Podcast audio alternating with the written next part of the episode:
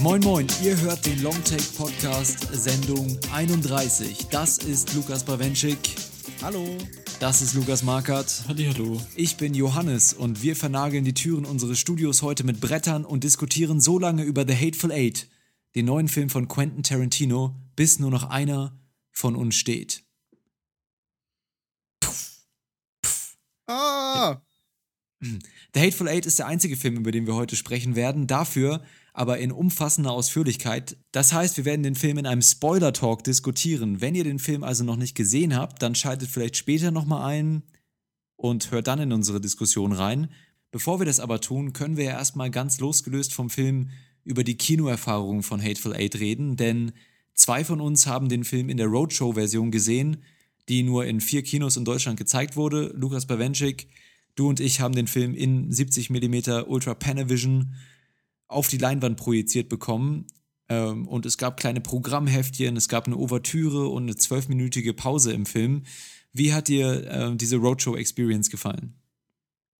Einmal muss ich sagen, dass die Schauburg in Karlsruhe wirklich ein tolles Kino ist. Also es ist tatsächlich so eine Erfahrung, die allein schon durch die Wahl des Kinos verändert wird, weil äh, dieses einfach kein, kein graues, turnhallenmäßiges Multiplex-Kino ist, sondern irgendwie Kronleuchter hat und auf der Toilette sind goldene Wasserhähne. Also allein die Toilette der Schauburg ist spektakulärer als alles, was dir irgendwie im durchschnittlichen Cinemax geboten wird. Und die äh, Erfahrung selbst war gemischt. Also der Film, das werde ich jetzt im Weiteren wahrscheinlich noch erklären, hat mir sehr gut gefallen. Aber große Teile dieser Erfahrungen andererseits wurden vom Publikum so mittelmäßig äh, verstanden und aufgenommen.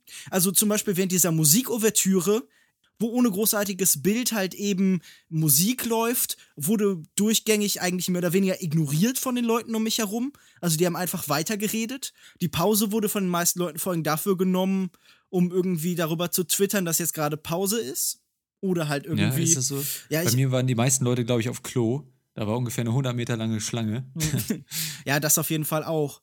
Ja, also das, Bild war gut. Ich denke, die meisten Leute und mich inklusive können jetzt bei so einer unmittelbaren Erfahrung nicht großartig unterscheiden zwischen der 70 mm Version und der DCP, wahrscheinlich, wenn man sie nebeneinander hat, wenn man sie nacheinander sieht, okay, äh, es ist erstmal ungewohnt, das äh, klassische analoge Rattern des Projektors wieder im Hintergrund zu haben.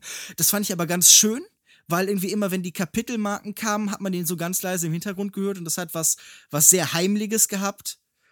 Ich muss zuerst sagen, dass ich einen Teil der Bilder ein bisschen irritierend fand, weil ich weiß nicht, ob das bei dir auch so war. Äh, der Weißbereich des Bildes hat geflackert so ein bisschen. Das habe ich. Ist ja typisch auch für Film und genau. 70 Millimeter, weil die mhm. Bilder dann eben manuell aneinandergereiht werden und immer so kleine genau, Schwarz, wie das halt eben dazwischen bei sind, so einem ne? Projektor funktioniert. Genau. Und ähm, ich muss einfach sagen, durch die Erfahrung, die man halt gemacht hat in den letzten Jahren, wo man durchgängig eigentlich fast DCP gesehen hat, ist es erstmal ungewohnt, aber ich finde, man kommt sehr schnell rein und danach ist es eben eine sehr schöne Erfahrung. Das große Bild und das eben in allem eigentlich auch wundervoll klare Bild ist einfach hm. großartig hm. gewesen. Ich habe mich auch ein bisschen gewöhnen müssen an diese großen weißen Flächen, die so ein bisschen auch im Augenwinkel, wenn man dann mal sich auf andere Sachen konzentriert hat, hat man immer dieses Flackern gesehen. Also es war am Anfang vielleicht sogar ein bisschen störend, ähm, hat dann aber auch mit der Zeit abgenommen, gerade auch, weil die Szenerie dann ja irgendwann nicht mehr so hell und, und schneeweiß war, sondern wir dann uns ja größtenteils auch im Innern von einer Räumlichkeit befinden. Äh, aber die Bilder auf jeden Fall umwerfend. Also ich war, ich, ich habe schon so ein bisschen den Unterschied auch gesehen zu den, zu den DCP-Dingern, die ich eigentlich sonst mein Leben lang gesehen habe. Und ich war schon richtig umgehauen, auch von der Breite des, äh, des Bildes einfach. Das sah schon richtig klasse aus. Und ich hatte auch eine ähnliche Erfahrung wie du. Äh, ich bin natürlich häufiger im Savoy in Hamburg, aber die haben auch ein richtig schönes Kino, was halt mehr an Theater erinnert als an diese Turnhallen-Kinos, die du gerade angesprochen hast. Und das ist einfach eine schöne Erfahrung gewesen. Und bei mir hat es das Publikum auch nicht versaut. Also ich glaube, alle waren da so relativ ähm, auf einer Wellenlänge, alles Tarantino-Fans und wussten schon so ungefähr, was sie erwartet. Als wir reinkamen, haben wir diese kleinen Programmheftchen in die Hand gedrückt bekommen und dann kam diese Ouvertüre und alle, es wurde langsam ruhiger, so wie halt einfach eine schöne Atmosphäre, wie der Raum so langsam sich darauf einstellen konnte, dass der Film gleich losgeht und dann auch bei der Pause oder kurz bevor die Pause dann eben zu Ende geht, auch wieder die Musik anfängt, einen so ein bisschen darauf vorzubereiten. Also es ist schon eine richtig, richtig schöne Erfahrung ja. gewesen irgendwie. Und ich glaube auch, dass dieser, dass dieser Event-Charakter auch so ein bisschen helfen könnte, eben dieses Filmformat äh, in Kinos zu revitalisieren. Vielleicht nicht unbedingt 70 Millimeter, weil nicht so viele Kinos eben die Möglichkeiten dafür haben. Ich glaube, man braucht dafür ja nicht nur eine ähm, sehr breite Leinwand, sondern auch eine gebogene Leinwand. Ne? Hatte, hatte die Schauburg das auch? Mhm, ja, mhm, ja. Weil eben das Licht äh, zu den Ecken des Bildes länger, das ist ein längerer Weg, den das Licht zurücklegen muss und deswegen wäre es dann asynchron, wenn es nicht gebogen ist, ne? wenn die Ecken nicht näher am Projektor sind quasi. Das können die meisten Kinos nicht bieten, ne? aber äh, dieser Event-Charakter irgendwie, ähm, wie das eben damals bei den Roadshow-Vorführungen ähm, auch so war, dass man sich eben so ein bisschen fein gemacht hat und wie ins Theater ist man da gegangen. Ich glaube, das könnte schon sowas werden, was so ein bisschen Film im, im modernen Kino wieder ein bisschen einen Schubs gibt, oder? Glaubst du nicht? Das wäre auf jeden Fall cool. Ich finde ja sowieso interessant, dass wir jetzt, nachdem dann tatsächlich irgendwie die Konversion überall stattgefunden hat von analog zu digital, jetzt die ganzen Filmemacher kommen, die vorher schon immer mit analog gearbeitet haben und quasi die Schraube wieder so ein bisschen zurück zurückdrängen und zurückdrücken und diese Entwicklung nicht ungeschehen machen, aber so ein Nebeneinander eben etablieren. Und das gefällt mir sehr gern. Aber ich muss noch eine Sache negativ zum Publikum sagen. Ich glaube, und das ist eine Erfahrung, die sich hier wieder für mich bewahrheitet hat, nirgendwo ist die Diskrepanz zwischen der Intelligenz des Regisseurs und des Publikums oder der Fans so groß wie bei Quentin Tarantino. Ich glaube, dass Tarantino ein sehr cleverer Regisseur ist, der von vielen Menschen aus den falschen Gründen geliebt wird. Und das äh, ist eine Frage, die ich irgendwie bei der Rezeption nachher auch gern mit euch besprechen möchte. Können wir gerne machen. Lukas Markert, du hast nicht die Roadshow-Version gesehen, sondern die ganz normale Kino-Variante. Die Pöbel-Version. ich habe leider nur die ganz normale digitale Kino-Version gesehen. Immerhin in Englisch. Äh, ich hätte auch sehr gerne die 70mm-Version gesehen. Leider war es zeitlich vor allem dann noch nicht gut. Ansonsten den Weg hätte ich schon auf mich genommen. Vor allem halt auch wegen den äh, verlängerten Szenen, die mich interessiert hätten. Mhm. Aber gut. In einer wird ein Hühnchen gerupft. Das hast du jetzt leider verpasst für die Ewigkeit. Ob du jemals diese Footage von dem Rupfen des Hühnchens bekommst? Ärgerlich. Was mich ein bisschen interessiert hätte, war bei euch denn äh, technisch alles gut? Weil man hat ja gerade Vor äh, vorher die Berichte aus Amerika und so gehört, dass es doch sehr viele Fehler gab bei der Projektion. Also bei mir wurde ganz am Anfang noch während der Ouvertüre, also während das alte äh, Weinstein-Logo da eingeblendet wurde, das Bild so ein bisschen zurechtgerückt, aber danach war es komplett in Ordnung. Ich glaube, das Flackern des Bildes ähm, liegt einfach nicht irgendwie einer schlechten Projektion oder so, weil das natürlich auf 24 Frames pro Sekunde auch eingestellt ist, sondern einfach am Material selbst. Und wie gesagt, man gewöhnt sich dran und ansonsten hatte ich keine Probleme äh, bei, der, bei der Projektion bei mir. Und ich fand es auch äh, sehr charmant, so gerade wenn, wenn gegen Ende des Films dann, äh, wie in diesen äh, Exploitation-Films, ja, die damals äh, krass darunter gelitten haben, dass sie so oft rumgereicht wurden und, äh, und in verschiedene Kinos gebracht wurden und äh, der Filmprint hat darunter so ein bisschen gelitten, gelitten und diese, diese kleinen, wie nennt man das, ähm, Makel an der Filmrolle, die man dann auch auf der Leinwand sieht, fand ich gerade gegen Ende so ähm, ganz charmant irgendwie. Also bei uns war die Projektion äh, wirklich hervorragend, aber die Schauburg zeigt ja auch wirklich mit einer großen Regelmäßigkeit Filme in 70 Millimeter. Also äh, die haben da auch eben Leute, die sich damit auskennen und die ja da jetzt keine Fehler machen werden.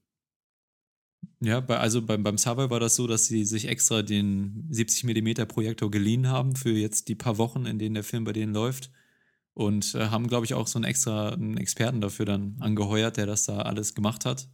Und äh, haben auch ganz am Anfang vor dem Film, gab es das bei dir auch, so ein kleines Video gezeigt davon, wie der Projektor aussieht und wie der funktioniert und so? Nee, aber es stand draußen so ein Modell des Projektors, so museumshaft so, zum Anschauen.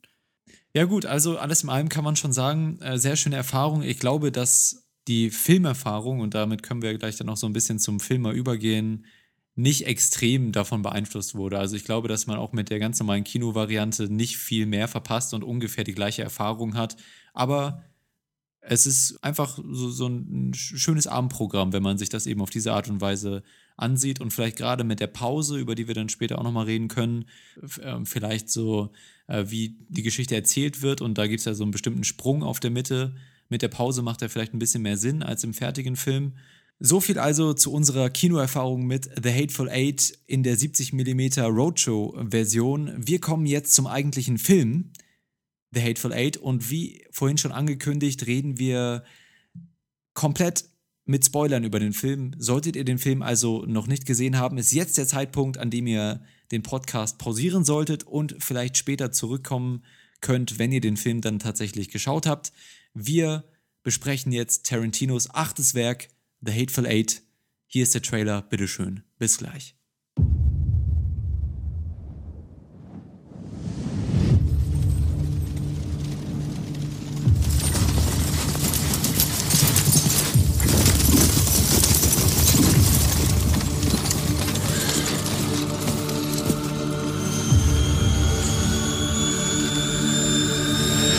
Ist noch Platz für einen mehr?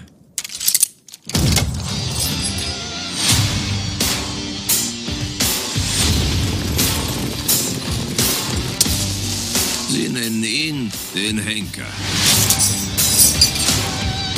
Wenn der Steckbrief sagt, tot oder lebendig, schießen wir anderen dir einfach in den Rücken und liefern dich tot über dem Sattel hängend ab. Aber wenn John Ruth, der Henker, dich kriegt, dann hängst du. Schnappt ihn, Jungs!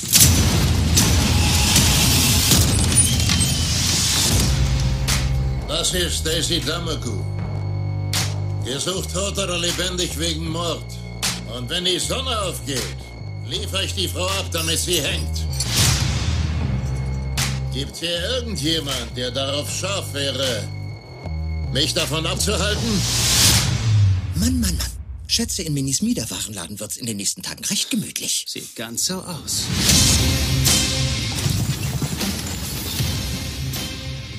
The Hateful Eight ist für einen Film von Quentin Tarantino sehr negativ aufgenommen worden an vielen Stellen. Und deshalb fände ich es tatsächlich interessant, in einem Podcast, in dem jetzt drei Menschen sitzen, die diesen Film sehr mochten, sich zu orientieren an dem, was diesem Film vorgeworfen wurde, nämlich an den zentralen Kritikpunkten, die an diesen Film gerichtet sind.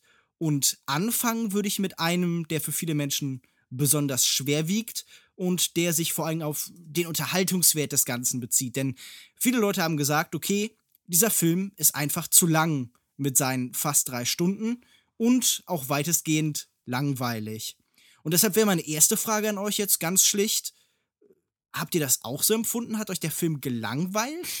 Also gelangweilt hat mich der Film absolut nicht. Ich finde auch, kein einziger Film von Quentin Tarantino ist langweilig. Ich kann nachvollziehen, wenn jemand den Film mit drei Stunden zu lange findet, weil einfach viele auch nicht die Geduld haben, sich so lange Filme anzuschauen. Aber ich persönlich fand den Film nicht so lang. Ich fand ihn trotz seiner Spielzeit sehr kurzweilig, sehr unterhaltsam. Und mir stellt sich dann eher die Frage, ob vielleicht das Problem hier ist, dass sich der Film ja doch sehr auf seine Dialoge besinnt und manche Fans ja auch Tarantinos Filme mögen für die Gewaltausbrüche und nicht für die Dialoge. Und der Film hat zwar beides, aber ist halt doch sehr dialogorientiert. Und dann kann ich natürlich verstehen, wenn sich jemand bei dem mhm. Film langweilt. Mich hat der Film auch sehr gut unterhalten, gerade auch aufgrund der Dialoge, die ich als sehr clever und schlagfertig empfunden habe ich muss sagen, dass der Film einen auch nicht nur auf dieser oberflächlichen Ebene, er bietet ja auch durchaus diese Gewaltexzesse an. Vielleicht auch spielt er gerade irgendwie auf so einer Metaebene mit dem Gedanken, dass sein Publikum das irgendwie besonders unterhaltsam finden könnte, diese ganze Gewalt. Er bietet diese Sachen schon an, aber auf einer anderen Seite kann man sich mit diesem Film eben auch auf einer inhaltlichen Ebene beschäftigen, auf einer metaphorischen Ebene, die ähm, Tarantino jetzt in manchen Szenen eher recht offensichtlich und in manchen Szenen vielleicht eher so ein bisschen subtiler versucht in dem Film unterzubringen. Deswegen habe ich mich auch auf keinen Fall gelangweilt. Für mich sind die drei Stunden, also plus Pause oder vielleicht ist sie da schon mit drin, wie im Flug vergangen auch. Ich kann aber verstehen, wenn man sagt, dass gerade in der zweiten Hälfte des Films die eigentliche Geschichte, die hier von Tarantino erzählt wird, also die Mystery- und Crime-Geschichte, wer jetzt tatsächlich der Verräter ist im, im, in den Reihen dieser acht hasserfüllten Menschen, weil die Spannung in der Erzählstruktur von seinen Entscheidungen als, als Erzähler buchstäblich als Erzähler. Nach der Pause tritt er ja als mit einem Vo Voice-Over auch selbst im Film auf.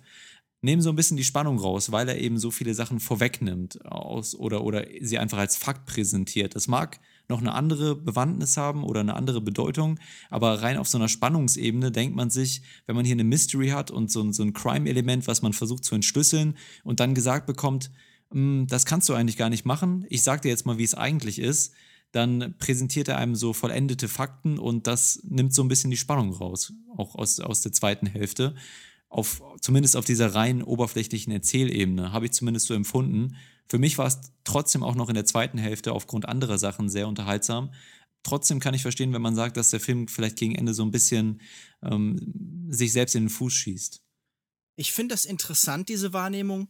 Und ich habe das Gefühl, dass dieser Film sich in seinen zwei Hälften auch so ein bisschen aufteilt, so wie Quentin Tarantino selbst das äh, in Bezug auf seine Einflüsse und auf sein Kino oft getan hat. Denn ich glaube, Tarantino hat ja so zwei Seiten. Zum einen ist er eben der Mensch, der Blaxploitation und Kung-Fu-Filme mag und so diesen reinen Reiz des Bewegten, des Körperlichen, der halt viel eben in diese Exploitation-Schiene einschlägt. Und auf der anderen Seite gibt es eben jemanden da, der Quentin Tarantino heißt, der seine Produktionsfirma nach einem Film von Jean-Luc Godard benennt und der irgendwie die Nouvelle Vague zum Beispiel furchtbar liebt und David Mamet und halt einfach erzählendes Theater. Und die erste Hälfte dieses Films ist ja eine, die aufbaut, die die Figuren vorstellt und sie eben an einen bestimmten Punkt bringt. Und die zweite Hälfte ist stärker eine der Eskalation. Und ich habe mhm. das Gefühl, die Leute haben sich hier von diesem Aufbauprozess häufig nicht unterhalten gefühlt. Aber diese Langweile kann ich überhaupt nicht nachvollziehen in der Hinsicht, dass ich A glaube, äh, dass zu lang nie das Problem ist. Also wir leben in einer Zeit, in der Leute ganze Serienstaffel am Stück gucken und in der wir diese schrecklichen Marvel-Filme haben, die auch gefühlt 90 Stunden lang sind im Durchschnitt. Und dann hier einen Film zu haben, der halt am Anfang sehr viel Wert darauf liegt, erstmal so eine Stimmung zu schaffen und ein Szenario und eine Welt auch. Eine, die ja entnommen ist aus so Western. Streifen der Vergangenheit, also der ganz klar sich auf Stagecoach bezieht, der sich ganz klar bezieht auf Kobuchi und ähm, dessen Werke, die halt auch im gleichermaßen im Schnee spielen und sich eben mit Gewalt und Naturrecht und der Entstehung von Zivilisation beschäftigen. Und ähm, ja, das alles scheint mir doch eigentlich sehr gelungen. Also ich habe mich wirklich zu keinem Zeitpunkt gelangweilt. Meine Probleme sind, wenn dann, anderer Natur.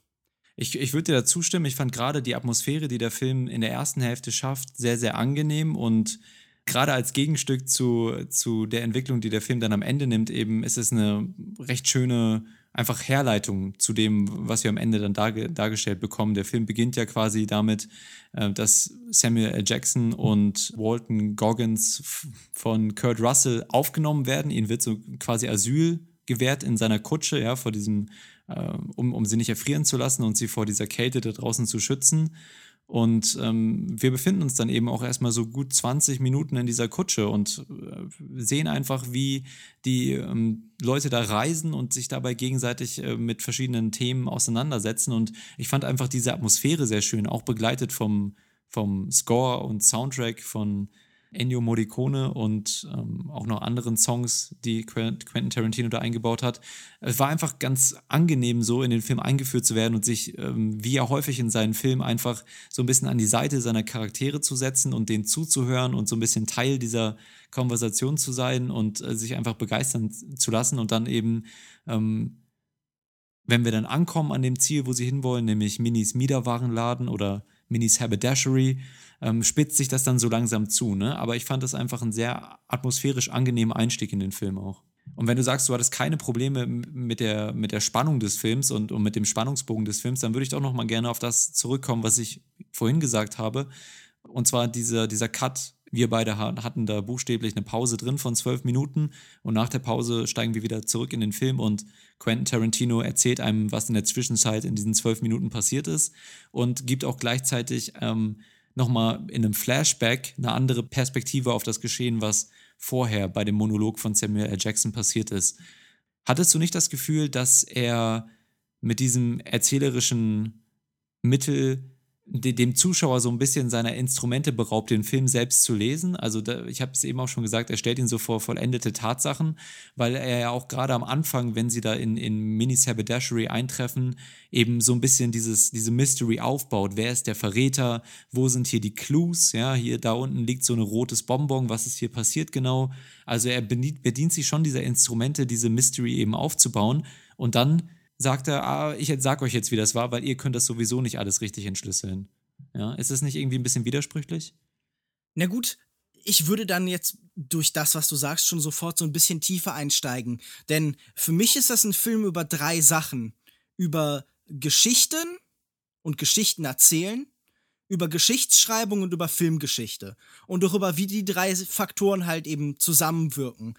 Und indem er sich solcher Elemente von Genreerzählungen wie dem Kriminalfilm bedient und eben auch zeigt, wie er als Geschichtenerzähler in diesem ganzen Ding mitwirkt, kommentiert er was und sagt er was aus. Und deshalb glaube ich, das ist hm. ein Punkt des Ganzen. Und ich glaube, die Tatsache, dass wir diesen Fall nicht lösen können, dass diese Sachen eigentlich mehr so Ablenkungsmanöver sind in gewisser Hinsicht und das, was man so klassischerweise so ein Red Herring, so ein vielleicht roten Hering, ich weiß nicht, ob das im Deutschen so als Formulierung genutzt wird, aber auf jeden Fall sind das so Ablenkungsmanöver, die uns ganz klar darauf führen sollen, dass eben wir Geschichten, wenn sie erzählt werden, immer über eine Perspektive erzählt bekommen. Also das ist ja das, was wir, um jetzt irgendwie sofort so ein bisschen in die Theorie zu gehen, das, was irgendwie Brecht immer mit einem V-Effekt, mit einem Verfremdungseffekt gemacht hat. Also ganz bewusst wird hier immer wieder aus der Handlung, wie sie erzählt wird, herausgetreten, um uns darauf hinzuweisen, ihr seht eine Geschichte, ihr müsst Distanz dazu haben und ihr müsst euch kritisch damit auseinandersetzen. Und ich glaube, dass Spannung nicht das zentrale Element ist, um das es hier geht. Aber du hast natürlich recht, wenn man vor allen Dingen von dieser zweiten Hälfte Spannung erwartet und irgendwie ja, eine, eine Action oder eine Fortführung des Ganzen auf so einer Handlungsebene, dann kann das sehr schwierig sein mit diesem Film für einen als Person. Und ich glaube ja allgemein, dass Quentin Tarantino für mich immer Filme macht, die die relativ verkopft sind. Also nicht jede von denen bietet unbedingt eine emotionale Investition stark in diese Figuren. Und das hier ist einer davon. Sondern der funktioniert eher wie, keine Ahnung, wie ein Film wie Weekend oder so von Jean-Luc Godard tatsächlich, der uns mehr ein Konstrukt voller Zeichen und Symbole und Ideen bietet, statt eine ganz klassische Filmwelt.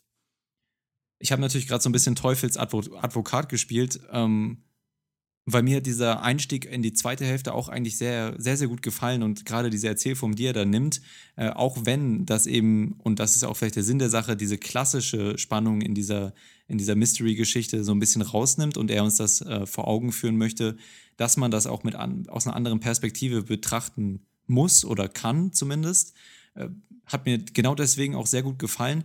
Trotzdem finde ich, dass es auch so ein, eine da bleibt diese Widersprüchlichkeit, weil er ja auch hier ein Format nimmt mit 70 Millimetern oder in 65 Millimeter gedreht, das eben sehr, sehr breit ist. Und das hat ja einen Sinn, gerade wenn wir uns, also normalerweise wurde das Format ja früher dafür benutzt, in bombastischen Filmen so richtig geile, breite Landschaftsaufnahmen äh, und mon monumentale Sachen einzufangen. Ben Hur oder so.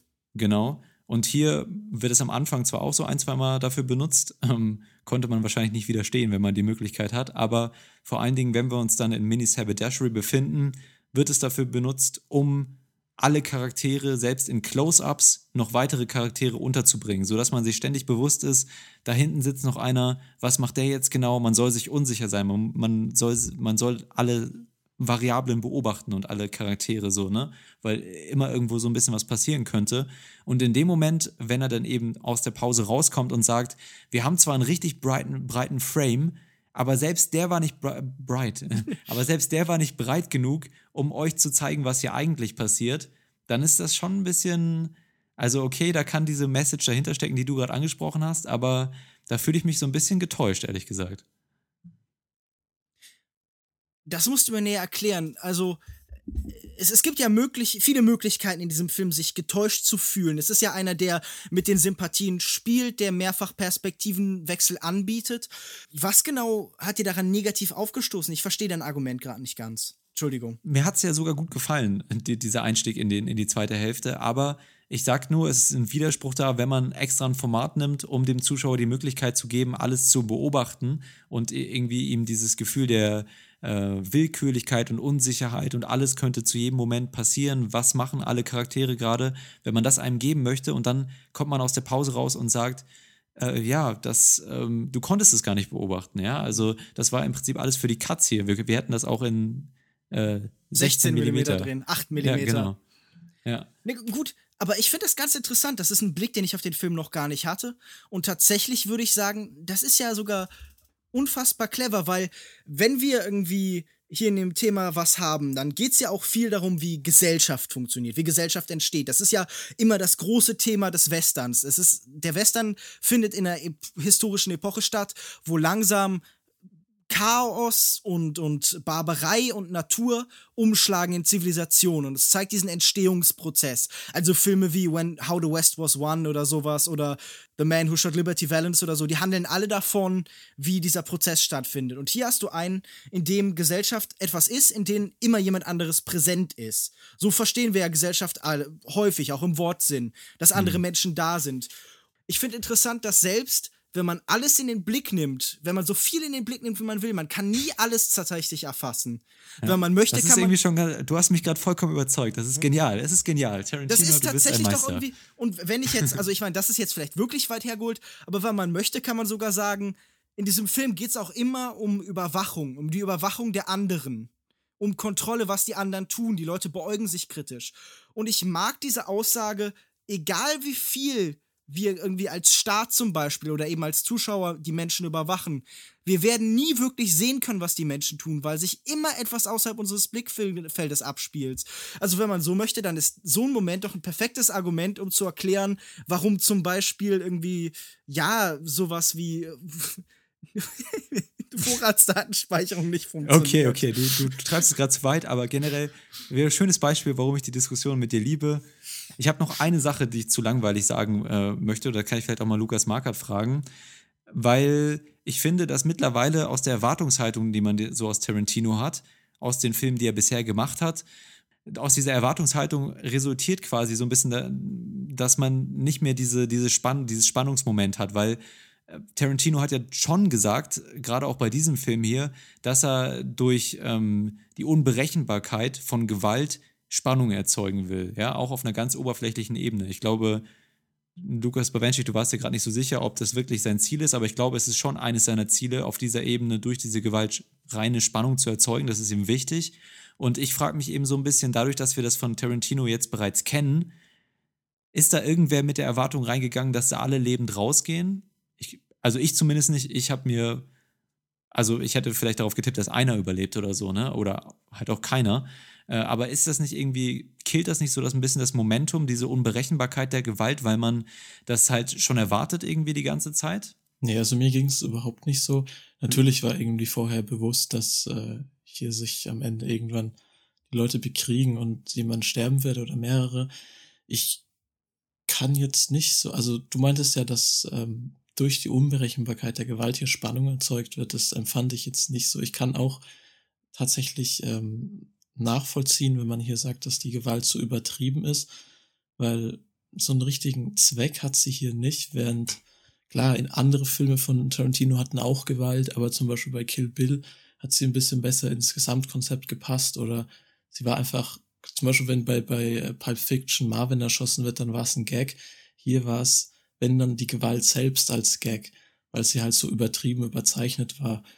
Aber ansonsten, ich weiß nicht, ich finde, die Gewalt, man hätte es gar nicht unbedingt gebraucht hier. Man hat es natürlich erwartet, weil es von Tarantino bekannt ist. Ich habe mich jetzt aber auch nicht dran gestört und ich finde äh, die Debatten darum, ob es das jetzt zu viel ist oder so, ein bisschen übertrieben, aber die gab es ja eigentlich schon bei jedem Film von ihm. Hm. Aber das finde ich interessant, weil jetzt bist du ganz natürlich zu dem gekommen, was ich ohnehin als einer der nächsten Kritikpunkte an diesem Film angebracht hätte. Ihm wurde ja vorgeworfen, diese Gewalt sei sinnlos und Selbstzweck und zynisch. Also ich habe mehrfach den Begriff von Splatter gelesen und irgendwie Splatter-Komödie, was natürlich irgendwie naheliegend ist. Splatter ist ja häufig was, was komödiantischen Charakter hat, weil es so die Fortführung von Slapstick mit extremeren Mitteln ist. Ich würde halt einfach argumentieren, ich glaube, dass die Gewalt in diesem Film eine ganze Reihe von Funktionen hat. Und ich bin nicht immer sicher, ob das vollständig funktioniert, aber manches davon schien mir sehr intelligent. Ich glaube, diese Gewalt nimmt eine neue Dimension an nach den letzten beiden Filmen nämlich äh, in Django Unchained und davor in Glorious Bastards, wurde die Gewalt im Endeffekt ja vor allen Dingen gegen große Verbrechen der Geschichte gerichtet, nämlich gegen den Nationalsozialismus und eben auch natürlich danach dann äh, die Sklaverei in Django Unchained. Und mhm. es sollte was Befriedigendes haben. Also diese Gewalt schien uns gerechtfertigt, weil sie historischen Revisionismus geboten hat, weil sie sich gegen Institutionen gerichtet hat, die uns schrecklich erscheinen. Jetzt haben wir hier Gewalt, die gegen Menschen gerichtet wird, die natürlich schlecht ist, sind und, und irgendwie moralisch, irgendwie fragwürdig und bösartig und so. Aber nichts davon ist irgendwie wirklich befriedigend, weil jeder von denen auch immer Eigenschaften hat, die ihn sympathisch machen oder einen Status oder eine Eigenschaft, die ihn sympathisch macht. Also viele von denen sind zunächst so Underdog-Figuren und es geht darum, dass Sympathien schnell wechseln können. Und ich glaube, die Gewalt soll uns hier zum einen einen selbstzerstörerischen Impuls in der Gesellschaft darbieten. Sie soll uns zeigen, dass diese Brutalität und Unzivilisiertheit, also dieser Firnis äh, der Zivilisation, der über der menschlichen Barbarei liegt, eben sehr dünn ist und er soll eben ein Echo für, zur Gegenwart hin haben. Und ich glaube, dass gerade in dem Punkt hier der Film Quentin Tarantinos politische Seite zeigt, weil er ja irgendwie im Vorlauf des Ganzen viel gesagt hat, okay, es geht auch um Rassenbeziehungen, er hat mit äh, er ist mitmarschiert bei Demonstrationen zum Thema Black Lives Matters, also äh, darüber, dass eben weiße Polizisten Gewalt ausgeübt haben gegen schwarzen Jugendlichen und dafür nicht bestraft worden sind und so. Also es geht ihm stellenweise auch darum, systemische Prozesse darzustellen, indem er eben Figuren, die mehr Ideen sind als tatsächliche Charaktere die meiste Zeit, so gegeneinander ausspielt. Aber diese Debatte über Gewalt bei Tarantino, da hat Lukas absolut recht, ist ja schon so alt wie seine ersten Filme. Habt ihr denn das Gefühl, die Gewalt wird hier allgemein in der Darstellung irgendwie verändert? Weil das, glaube ich, ist es doch mehr oder weniger dasselbe, was es auch vorher war, oder? Ich glaube auch und ich kann es nicht wirklich nachvollziehen, weil ich glaube, dass die Gewalt eben genau die Punkte erfüllt, die du gerade angesprochen hast. Und ich glaube, es ist auch Tarantinos deutlich politischer Film, also wo man diese, äh, die Metapher am deutlichsten rauslesen kann. Wobei das sich ja schon angedeutet hat, jetzt eben mit, äh, mit Inglourious Bastards und Django, aber hier eben noch mit einem etwas relevanteren und modernen Charakter eben. Und ich finde es gerade interessant, weil die Gewalt ja im Vergleich zu Inglourious Bastards und Django, wie du schon gesagt hast, wo sich die Gewalt meistens gegen die Bösen gerichtet hat, eben hier so ein bisschen gleichberechtigt benutzt wird, ja, weil eben alle Charaktere diese dunkle Seite haben oder, oder ambivalent sind irgendwie und quasi, wir haben acht Anti-Helden und alle bekommen zu irgendeinem Zeitpunkt diese Gewalt eben gleichermaßen zu spüren. Vielleicht mit Ausnahme der letzten Einstellung oder der, der letzten Sequenz, wo die Gewalt so ein bisschen anderen Ton annimmt. Und ich glaube, dass die dann eben hier sehr schön funktioniert, um eben zu sagen, dass wir als Gesellschaft, wenn wir nicht richtig funktionieren, uns alle gegenseitig gleichermaßen zerfleischen. Egal welche Rasse oder, oder welche Zugehörigkeit oder so, wenn das hier, wenn wir in so einer toxischen Umgebung sind und uns nicht irgendwie äh, mit Nächstenliebe und Logik begegnen, sondern äh, stattdessen irgendwie mit Hass und, und anderen Sachen, dann wird das immer gleichermaßen für jede, für jede Gruppe in dieser Brutalität enden. Ähm, die Gewalt als Metapher, da fand ich dann irgendwie ganz passend. Ja, gut, aber ist das nicht. Das könnte ist doch durchaus das, was die Leute dem Film auch vorgeworfen haben. Er bietet ja äh, keinen Ausweg und keine Lösung aus dieser Situation. Also, äh, ich würde ja schon dich dann auch fragen, wenn du das jetzt so formulierst, was ist denn dann die Aussage, außer Menschen sind halt schlecht? Ja gut, das ist dann irgendwie von mir mhm. aus, da kann man das werten als Nihilismus oder irgendwie als politischer, gesellschaftlicher Realismus der es, halt sagt, ist okay. Bestimmt zum Teil, ja. Ja, aber irgendwie ist das denn nicht sehr frustrierend, dass der Film mir keine Möglichkeit gibt, dem zu entkommen? Vielleicht auf eine gewisse Art und Weise schon. Ich habe auch noch so ein bisschen was anderes daraus gelesen. Und zwar, ähm, wir haben häufiger, äh, wird darüber im Film geredet, auch äh, teilweise ganz explizit von Charakteren wie zum Beispiel von Tim Roth gespielt, Oswaldo Mowbray. Mowbray. Äh, the, Mowbray. Oder der, also er betont in seiner Rolle, glaube ich, Silben, die nicht da sind, aber. Achso, ja, kann sein, ja. Äh, wo er eben äh, über diese Sache redet, äh, Justiz gegenüber Selbstjustiz und dass eine, eine Justiz immer dann nur wirklich effektiv sein kann, wenn sie ohne Leidenschaft durchgeführt wird, ne? Oder ähm, unleidenschaftlich, so Dispassion, ne? Ja, aber eine Frage ganz, die sich unmittelbar daran anschließt. Er ist in diesem Moment doch nur in der Rolle. Er ist ja gar kein wirklicher Richter und irgendwie der, äh, kein richtiger Henker, sondern er, er ist ein Verbrecher, der in diesem Moment irgendwas spielt. Und das finde ich ganz interessant an diesem Film. Wie viel davon, was gesagt wird, ist denn wirklich irgendwie ernst zu nehmen? Weil alle diese Figuren sind doch, tragen doch den ganzen Film über Masken und haben noch andere Fassaden und wir dieser Film ist ja erfüllt von einer großen Unsicherheit. Also wir wissen nicht, ob dieser Brief von Lincoln echt ist. Wir wissen nicht, ob diese Geschichte, die Samuel L. Jackson, also der Marquis Warren, erzählt über den Sohn des, des General Sandfords, ob die wahr ist. Und wir wissen ja auch nicht, ob er tatsächlich irgendwie an das Gewaltmonopol des Staats glaubt. Ja, aber das setzt genau da an, wo ich, wo ich auch gerade noch hin wollte. Natürlich geht es in dem Film darum, ähm, dass man sich gegenseitig etwas vortäuscht, eine Facette präsentiert, Schauspieler, der, ob das Samuel L. Jackson ist, der seinen Brief da hat, um irgendwie einigermaßen heil durch die Welt zu kommen, äh, oder ob es Samuel L. Jackson ist, der versucht, Bruce Dern ähm, dazu zu verleiten, ihn zu erschießen, erschießen zu wollen, ja, damit, damit er eine Rechtfertigung dafür hat, ihn zu erschießen. Mhm. Hier wird immer versucht, mit den Gemütern der anderen irgendwas zu erreichen durch die verschiedenen Charaktere. Und das Ende zeigt eben, dass, diese, dass dieser letzte Versuch von Daisy Domergue gegenüber äh, Chris Mannix, den Charakter von Walton Gorgons, nicht mehr funktioniert, sondern da am Ende setzt sich die Logik durch und am Ende haben wir einen Weißen und einen Schwarzen, die das Böse erhängen. Ja, so. aber Moment, ja, das würde mich jetzt aber interessieren. Hältst du denn äh, Walton Goggins äh, als Mannix das Bandmitglied, den Rassisten und äh, den irgendwie den Menschen, der im Krieg Kriegsverbrechen begangen hat, Marquis Warren, der wohl äh, eine große Anzahl von unschuldigen Menschen niedergebrannt ist, selbst seine äh, niedergebrannt hat, selbst seine eigenen Leuten. Ist, sind das denn die Guten? die da am Ende siegen? Weil das hattest du ja gerade gesagt. Keine, nee, ist denn im Kontrast dazu äh, Daisy Domergut, die halt irgendwie den ganzen Film über äh, niedergeknüppelt wird, aber die doch irgendwie auch eine tiefe Liebe zu ihrem Bruder empfindet und die irgendwie auch ein, mhm. Äh, doch durchaus halt irgendwie nicht nur einfach böse ist. Ist das die Böse im Kontrast? Nein, es gibt keinen komplett guten und keinen komplett bösen hier. Das ist ja das Schöne an dem Film. Ich habe es eben auch schon gesagt, an acht ambivalente Antihelden, die wir haben. Aber es ist trotzdem ein Ende, an dem Gegensätze zusammenarbeiten, weil ja von Anfang an des Films wird Samuel L. Jackson gegen Chris, äh, gegen Walton Gorgons oder die Charaktere gegeneinander ausgespielt und am Ende sind sie eben dann die, die ver ver buchstäblich vereint an einem Seil ziehen, ja. Und ich glaube, dass mhm. das schon auch, auch wenn ich diesen Nihilismus und diesen Sarkasmus darin auch sehe in dem Werk, der eben unsere Gesellschaft und die Funktionsweisen so ein bisschen verurteilt und, und sagt, vielleicht ist das unsere, unsere Natur, uns gegenseitig zu zerstören, aber ich glaube auch, dass eine alternative Deutungsweise wäre, dass da diese Entwicklung stattfindet und am Ende eben ähm, aus diesem Schema ausgebrochen wird.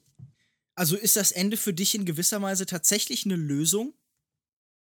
Also das, das, so klang das jetzt gerade. Es ich gibt mehrere Sachen, die mir da im Kopf zu rumschwirren. Aber natürlich ist es dann auch wieder ein Ende, das eben genau die Selbstjustiz zeigt, ja. Und ähm, die, eben nicht leidenschaftslos ist, sondern die beiden genießen das richtig und haben da mhm. danach noch einen schönen Lacher, dass sie da gerade Daisy Domergue erhangen, äh, erhangen haben oder erhängt haben. Mhm. Mm, also es ist sehr ambivalent. Wie wäre denn deine Deutungsweise? Ich finde das unheimlich schwer. Also für mich ist der letzte Moment, äh, also es, es ist natürlich ein klassischer Moment, in dem alles kulminiert. Und für mich ist es ein starker Moment in der Hinsicht, dass ich das Gefühl habe, wir haben hier wirklich die, die absurd möglichste unheilige Allianz, die sich bilden kann. Also halt irgendwie der radikalste, ja, Kämpfer für den Norden, den radikalsten Union Unionisten und den radikalsten Südstaatler, die zusammen halt irgendwie äh, ein, eine, eine bösartige Frau, die vorher fast so eine Jesus-Gestalt gewesen ist in gewisser Weise. Also dieser ganze Film ist für sie ein Kreuzweg und ich weiß nicht, ob euch das aufgefallen ist, in dem Moment, in dem sie erhängt wird, sind hinter ihr so zwei Skischuhe, die ihr sowas wie Engelsflügel geben tatsächlich. Also als, als würde Tarantino auf gewisser Weise spotten wollen, dass wir in ihr bis zu einem gewissen Punkt fast so eine Heilige sehen wollten, die halt ein, ein reines Opfer ist. Und hm. ist dir das aufgefallen, Lukas Markert? Weil du hattest es ja vorher, du hattest es in unserem Vorgespräch schon mal erwähnt. Mir ist es überhaupt nicht aufgefallen, dieser Symbolismus. Du meinst die, die Schneeschuhe? Ja. Ja. Als Engelsflüge sind dir die aufgefallen? Ja. Echt? Ja. Habe ich irgendwie übersehen, ich weiß auch nicht. Also die, die Person, mit der ich im Kino war, hat sogar gesagt, okay, das war jetzt zu plakativ, das hat sich zu sehr aufgedrängt als religiöses Symbol. Ohnehin wird ja hier in diesem Film stark mit der christlichen, religiösen Motivik gespielt. Mhm. Also sehr viel manifester, als das eben noch früher üblich war bei Tarantino, wenn dann irgendwie äh, ja, Bibelzitate stattfinden in Django Unchained von Sklavenhaltern oder eben in Pulp Fiction. Ja. Auch der, das ganze Blut, ne, ja. mit dem Daisy Domagus äh, Gesicht dann nach und nach bespritzt wird und ja. sieht fast so ein bisschen aus wie aus Carrie. Ne? Ja, da habe ich dran gedacht. Also sie ja. wird ja in dem Moment ja wirklich so, so ein Teufel, während natürlich der eigentliche Teufel des Films, der auftritt, so in so einem tatsächlich wie in einem Deus Ex Machina Moment, also wie in so einer alten Theaterbühne nach oben kommt, äh, der eigentliche Teufel des Films äh, Channing Tatum ist als Jody, der Bruder von Daisy. Tja, steht leider nicht in meinem Programmheft, ist nämlich keiner der hasserfüllten acht. Ja. Es, es gibt ja durchaus noch mehr Figuren als diese hasserfüllten Nacht. Was ich auf jeden Fall aus diesem Ende herauslese, ist am stärksten das, was für mich das zentrale Element des Films ist. Es ist eine Absage an unsere Form der Geschichtsschreibung. Irgendwie dieses große Symbol des großen Manns Lincoln, der irgendwie als der reine Einiger gewertet wird heute, wird achtlos beiseite geworfen. Ob er jetzt wahr ist oder nicht, also ob es tatsächlich ein echter Brief ist oder nicht, ist irrelevant und welche Fraktion es historisch gibt, wird in diesem Moment auch irrelevant. Es bleibt nur nur, Geschichte ist immer präsent, Geschichte ist nichts, zu dem wir Distanz aufbauen können. Und diese historische Gewalt ist immer noch da. Und ich glaube, das Hauptziel ist, dass Tarantino uns mit so einer gewissen Beklemmung aus dem Kino rauskommen lassen will, okay, nichts ist politisch und historisch so einfach, wie wir es denken. Und ich sollte immer vorsichtig sein und ich sollte tatsächlich skeptisch gegenüber sein, gegenüber aktuellen Strukturen, die wir haben in dieser Hinsicht auch wie Geschichte dann eben benutzt wird, um Handlungen zu rechtfertigen. Ja? In dem Film wird es ja ganz häufig so gemacht, ähm, dass irgendwie von ihrem Vater erzählt wird, der irgendwie im Krieg gekämpft hat und da und da das Dorf entweder niedergebrannt hat oder gerettet hat oder wie auch immer. Oder dann Abraham Lincoln, der ja äh, der Präsident war, der die Sklaverei quasi ähm, abgeschafft hat oder mit dem, mit dem Bürgerkrieg dann eben einen Feldzug gegen die Sklaverei äh, irgendwie angeführt hat und Amerika dann so aus dieser auch so ein bisschen in, die Moderne gebracht hat. Und in dem Moment, wo eben Samuel. Jackson zugibt und sagt, ja, ich habe das alles nur benutzt und so und dann auch eben an anderen Punkten im Film, das passt ja wieder zu deiner Interpretation. Ne? Alles deutet darauf irgendwie hin, dass Geschichte und eine Erzählung missbraucht wird, um irgendwie eine andere, etwas anderes zu rechtfertigen. Also ist für mich auf jeden Fall auch eine, eine sehr, sehr valide Deutungs- äh, Variante. Ich würde sagen, wenn wir schon tatsächlich bei dieser Figur von Daisy Domergue auch waren, die äh, am Ende da ihr Ende findet, ein Vorwurf, den ich mehrfach gelesen habe, ist, dass äh, diesem Film Frauenfeindlichkeit vorgeworfen wird, weil die Gewalt gegen Daisy Domergue am exzessivsten ist. Also vielleicht nicht am extremsten, aber sie wird am meisten als Witz erzählt. Also gerade diese Schläge am Anfang, die sie in der Kutsche abbekommt, als ihr die Nase gebrochen wird, werden äh, vor allen Dingen so als humoristisches Element auch benutzt. Sie ist tatsächlich die einzige, die nie wirklich die Möglichkeit bekommt, sich selber auszudrücken, sondern ihr wird äh, Stille aufgedrückt, sie wird im wahrsten Sinne des Wortes an eine Figur gekettet und sie wird dann am Ende noch zur Bösen erklärt. Ich finde das interessant, weil Quentin Tarantino ja mit Frauenfiguren schon immer eine faszinierende Beziehung hat. Dieser Vorwurf war immer ein großer Teil seiner Karriere und jetzt in dem Kino habe ich auch überwiegend Männer gehabt. Das sind Filme, die Männer ansprechen. Gleichzeitig hat er aber auch eben Filme gemacht, die klar feministisch zu lesen sind, wie zum Beispiel in Death Proof, in dem wir halt wirklich äh, Empowerment-Situationen sehen, in denen Frauen am Ende aufbegehren gegen irgendwie ein, ja, klassisches Patriarchat. Oder auch eben ein Film wie Kill Bill, in dem wir eine sehr starke Frauenfigur haben. Oder auch eben einer wie Jackie Brown, in dem wir tatsächlich eine Frau des Black Exploitation Zeitalters haben, die dann so eine Leinwand-Diva-Geschichte bekommt. Und ich nehme aber auch wahr, dass bei Fans gerade die Filme, die eben vor allen Dingen von Frauen erzählen, oft am schlechtesten wegkommen. Also Jackie Brown und Death Proof. Und ich fände es interessant von Und euch Kill zu. Bill aber nicht zum Beispiel, ne? Ja, aber weil sie in dem Moment auch deutlich stärker halt eine klassische Actionheldin wird. Also in dem Moment, in dem sie auch weibliche Eigenschaften bekommen. Mhm. Wie wie habt ihr das denn hier gesehen? Wird diese Tortur von Daisy irgendwie in besonderem Maße als Witz verkauft? Ist die besonders extrem? Oder ist das einfach nur ein Teil dieses Szenarios? Ist diese Welt halt allgemein schlecht und da leiden dann eben auch Frauen? Und ähm, Jennifer Jason Lee hat ja eine Performance, die sehr faszinierend ist, weil sie irgendwie permanent über diese ganze Situation zu spotten scheint. Also sie lächelt dann und leckt sich das Blut von den Lippen und irgendwie hat immer noch einen Spruch auf den Lippen und hat richtig Spaß daran, wenn später ähm, Ruth vergiftet wird, kurz vor dem Tod ist, dann irgendwie fängt sie an, ein Lied darüber zu singen und sie wechselt von dieser ruhigen, sinnlichen Weiblichkeit wieder zu dieser, zu dieser extremen Furie, die sie ja auch eben sein kann. Also ist das für euch eine interessante Figur? Oder ist das einfach nur ein Punching Bag für Tarantino? Also ich fand die Figur schon interessant, ähm, weil du gerade auch meintest, mit weiblichen Eigenschaften, die sind ja hier wirklich wenig vorhanden. Also sie ist, ist ja quasi fast so ein Mannsweib, wie sie sich auch ähm, eingliedert unter diese sieben oder acht, je nachdem, wie man es nennt, rauen Männer. Und ich sehe das jetzt nicht ganz so. Also was sie hier abbekommt, ist natürlich heftig. Sie ist wahrscheinlich die, die am meisten leidet und sie ist natürlich auch die einzige Frau.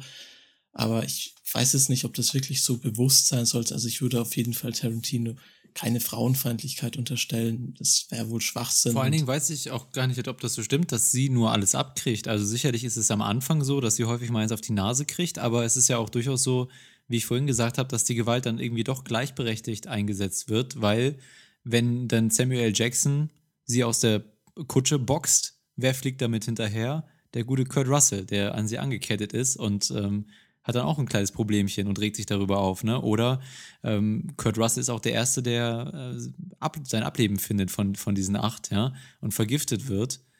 Ähm, und Daisy Domergue steht dann eben doch darüber. Und ich finde auch, dass man gerade am Anfang immer merkt, durch dieses Lächeln, was sie dann hat, oder durch, durch diese Art, die sie, die Jennifer Jason Lee hier wirklich auch ähm, sehr, sehr überzeugend rüberbringt und für mich fast mit Samuel L. Jackson hier die beste Performance liefert, mh, merkt man einfach, dass da mehr hintersteckt, dass da noch ein Plan ist, dass sie nicht vollkommen hilflos ist, sondern dass das alles Teil von, von ihrem Schauspiel ist, das sie da abzieht, sich das erstmal so hinzunehmen und dann sich letztendlich zu revanchieren. Also ich habe da überhaupt nicht die, einen hilflosen Charakter gesehen, auch nicht in der ersten Hälfte.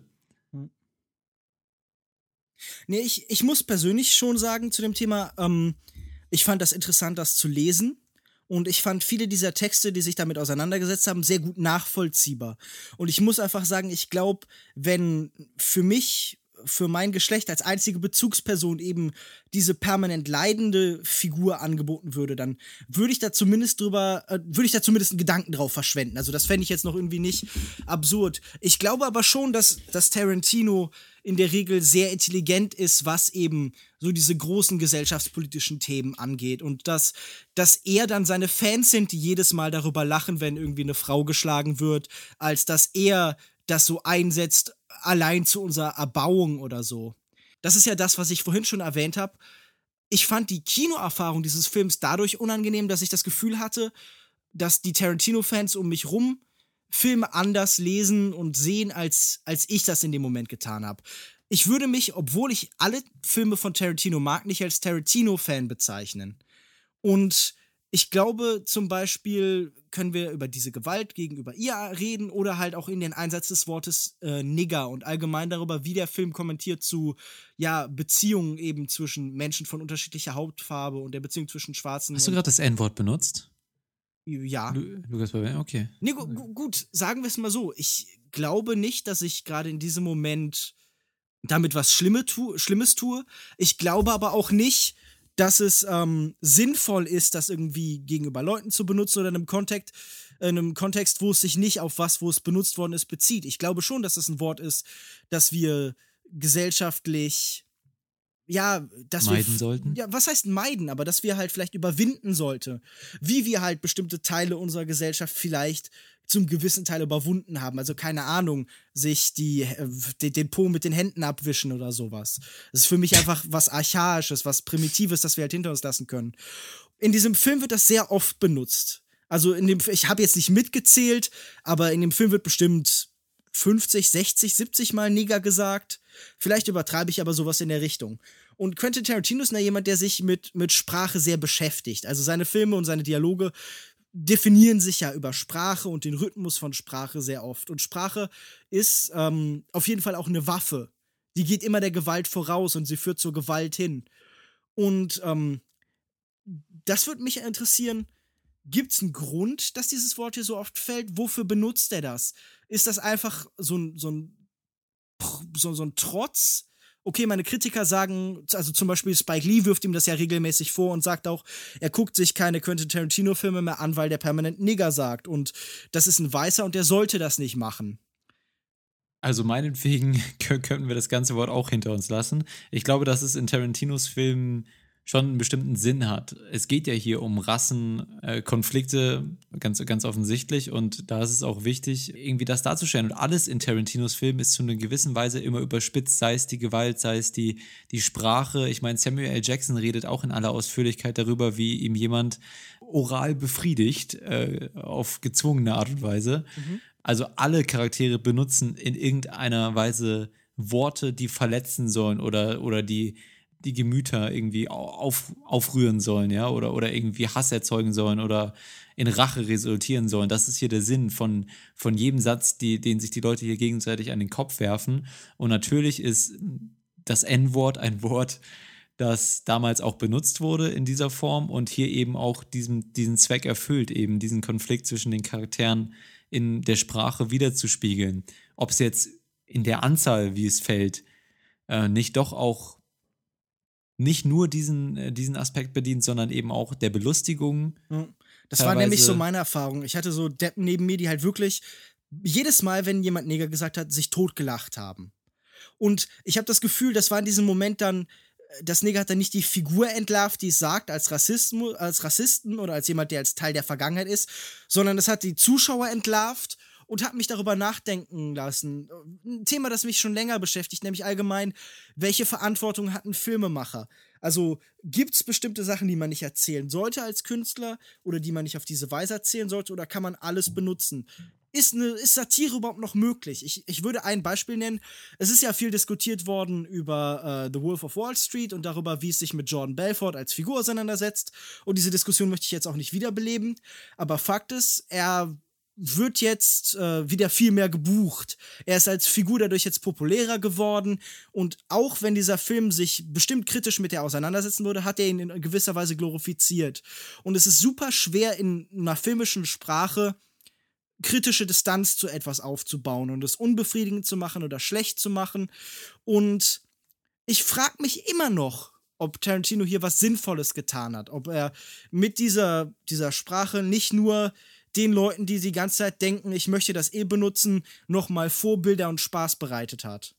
Ach, ist natürlich alles schwer zu sagen, aber ich finde jetzt, natürlich, das Wort muss man nicht benutzen. Ich finde, in so einem Film, es ist natürlich, der spielt zu einer anderen Zeit als heute. Dies wird, es geht eben um diese Rassenbeziehungen, um die Hintergründe der Leute. Und da finde ich es völlig okay, wenn das Wort dann benutzt wird, aber halt in den Dimensionen, wie du sagst, ist da vielleicht dann auch ein bisschen einfach nur aus Unterhaltungszwecken, was dahinter steht. Also es geht ja Tarantino auf jeden Fall darum zu provozieren. Hast du denn das Gefühl, irgendwas an diesem Film ist heute noch schockierend in irgendeiner Weise?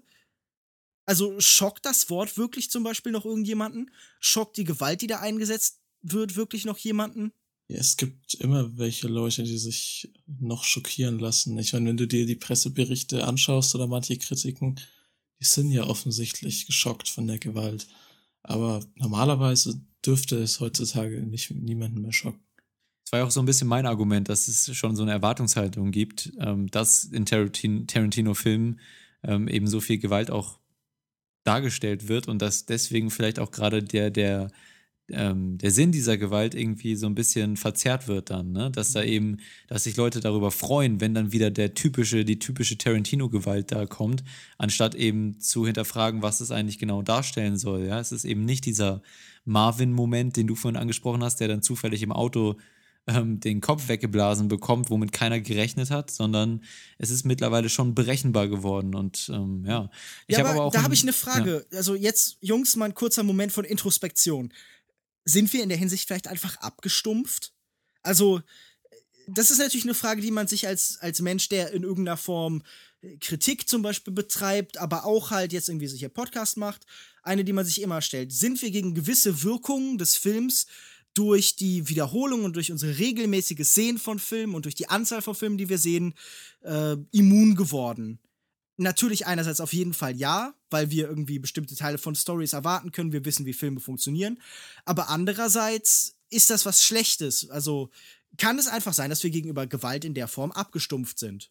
Ich glaube, man muss da auch so ein bisschen unterscheiden, ähm, weil das hier ist Filmgewalt. Mhm. Das ist ähm, sehr, sehr überspitzt und sehr unrealistisch dargestellte Gewalt, die einen nicht wirklich, ähm, ja, die eben wirklich diesen metaphorischen Zweck erfüllt und nicht als realistische oder besonders schockierende Gewalt, glaube ich, rüberkommt. Ich glaube, der schockierendste Moment im Film ist der letzte Akt der Gewalt, als Daisy Domergue erhängt wird, weil das eben am ehesten an diesen realistische, an einen realistischen Tod durch Hängen oder Ersticken eben rankommt, wodurch dann eben auch diese Gewalt plötzlich in ein anderes Licht gerückt wird und dem Zuschauer das Gackern auch den dummen Zuschauern wahrscheinlich dann ein bisschen im Hals stecken bleibt, ja. Mhm. Und die, all die andere Gewalt, das ist, das ist einfach ein filmisches Mittel. Und ich finde, wenn, nicht in Filmen irgendwie ähm, Konflikte zwischen sozialen Parteien auf eine überspitzte Art und Weise darstellen, wo denn dann sonst? Ich meine, ja. Dafür sind Filme doch auch da. Ich finde das ja interessant, weil es bei Tarantino ja immer schon beides gab. Von seinem ersten Film an,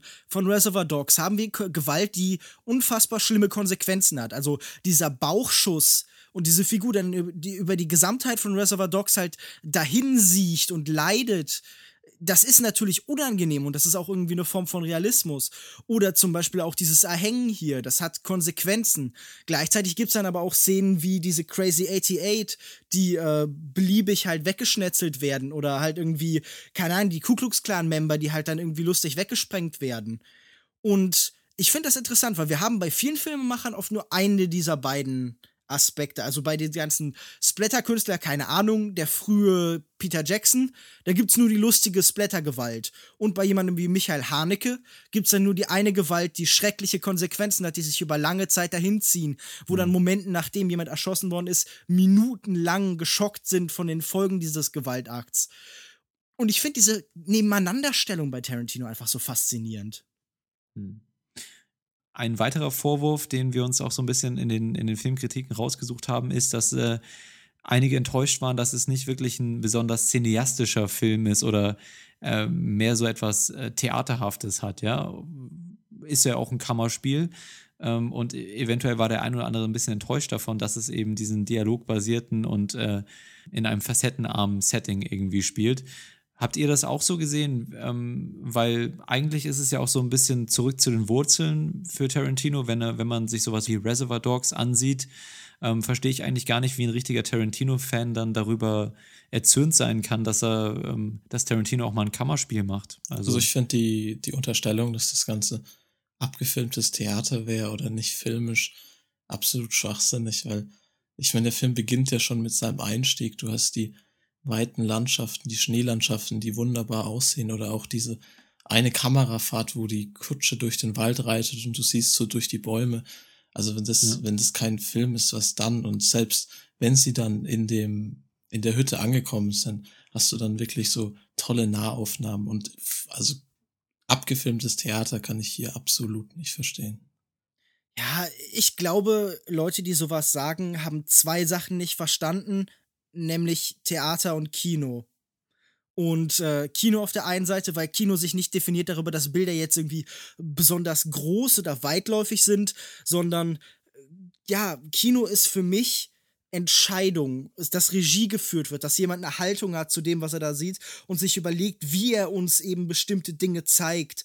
Und das ist hier hundertprozentig vorhanden. Also, wie Tarantino diesen kleinen Bereich, diesen von mir aus auch gerne bühnenhaften Bereich filmt und immer neue Perspektiven auf ihn findet und immer neue Möglichkeiten findet, ihm zu arbeiten. Also mal, indem er halt irgendwie mit breiter Linse filmt und eine Möglichkeit, den, den Fokus zu verschieben von einer Figur auf die anderen und damit den Austausch findet. Oder indem er halt irgend so ganz flache Bilder hat und in die Two-Shots, also so in die Zweier-Einstellungen und in irgendwie halt so Schuss-Gegenschuss-Muster verfällt. Also hier ist eine unglaubliche Varianz der Bilder. Und all diese Sachen sind eben im Theater halt eindeutig nicht verfügbar. Und wenn ich noch einmal irgendwo lesen müsste, dass äh, alles, was ein Kammerspiel ist, dadurch was Theaterhaftes hat, dann, ach, das ist doch auch keine Kritik mehr. Das ist irgendwie aufs Blatt sabbern. Ja, ich sehe das auch so. Ein Kammerspiel ist eben auch ein Film, ja. Und dadurch, dass ein Bildausschnitt gewählt wird und künstlerische Entscheidungen getroffen werden, hat es auch was Cineastisches. Und selbst wenn man das ausblenden würde, würde ich sogar sagen, dass der Film trotzdem auch noch am Anfang, aber auch immer so zwischendurch recht äh, cineastische Momente in dem Sinne, ähm, die, ähm, die diese Kritiker eben meinen, sogar bietet. Also wenn dann zum Beispiel dieser Sonnenuntergang oder ja, Sonnenuntergang ist es, glaube ich, oder Sonnenaufgang, ich bin mir gerade nicht sicher, ähm, durch diese Ritzen in der Hütte scheint, ja, und dieses pinke. Irre. Ja, herrlich. Also wunderschöne Aufnahme und auch die ganze, die, die ersten 20 Minuten da im Schnee, das ist einfach. Mehr Kino geht doch eigentlich gar nicht auf der Leinwand, ja. Eventuell können wir dann auch so ein bisschen zum zweiten Punkt, den wir noch offen haben, übergehen, denn ich habe auch gerade schon gesagt, er kehrt so ein bisschen zurück zu den Wurzeln. Das Stück, oder das Stück sage ich jetzt schon, der Film erinnert ja auch so ein bisschen an, an, Reservoir Dogs, so eine Mischung aus Reservoir Dogs und irgendwie The Thing. Inwieweit ist das hier eine Weiterentwicklung für ihn? Weil er ja natürlich auf eine gewisse erzählerische Art und Weise so ein bisschen zurückgeht wieder, aber gleichzeitig eben diese, dieses gesellschaftlich Anklagende, was in den letzten beiden Filmen auch recht präsent war, sich hier auch wieder wiederfindet. Ähm, inwieweit war das für euch ein Schritt zurück oder ein Schritt vorwärts für Tarantino? Ich habe ja schon gesagt, dass das für mich einfach eine sehr eindeutige Weiterentwicklung ist, dass er eben die Thematik, die er in Django Unchained und in Glorious Bastards genommen hat, diesen historischen Revisionismus weiterführt und gegen sich selbst kehrt und dass er das Ganze zusammenführt mit seiner nicht chronologischen Erzählweise aus früheren Filmen und uns damit irgendwie vor Augen führt, wie eben Geschichten funktionieren und dass er all diese Zitate aus der Filmgeschichte, die für die er ja bekannt ist, wieder hier auch einsetzt, um das Ganze zu kommentieren. Also, dass dann halt zum Beispiel diese, diese Stagecoach-Situation am Anfang ist, die sich ja halt auf äh, Stagecoach bezieht von Jordan Ford, der hier Ringo heißt in Deutschland, der halt auch eine ähnliche Welt hat, in der verschiedene Charaktere zusammengeführt werden. Er hat nachher diese Hütte und dieses Tor, das da verschlossen ist, das für mich ganz klar eben einen Bezug bietet auf der Schwarze Falke, also auf äh, Searchers mit äh, John Wayne und ich glaube, dass es natürlich in gewisser Weise ein Best-of Tarantinos ist, dass er alte Sachen zusammenführt, aber dass er sie weiterentwickelt und ist es nicht auch das, was wir erwarten von einem Regisseur, der als Autor verstanden wird, dass er bestimmte Motive und Ideen auf immer neue Weise erforscht? Also ich kann diesen Vorwurf, dass hier Stillstand stattfinden würde, gar nicht nachvollziehen, weil das ist für mich tatsächlich ein Film, der zeigt, Tarantino nähert sich seinem späteren Werk. Er hat jetzt einen neuen Fokus und er ist eindeutig nicht mehr nur an diesem Triumphalen interessiert und seine Gewalt ist nicht mehr nur freudiger Spaß irgendwie wie in den beiden Filmen davor, das manchmal der Fall war. Und ich glaube, was die Leute eher meinen ist, es hätte zwei Tarantinos geben können.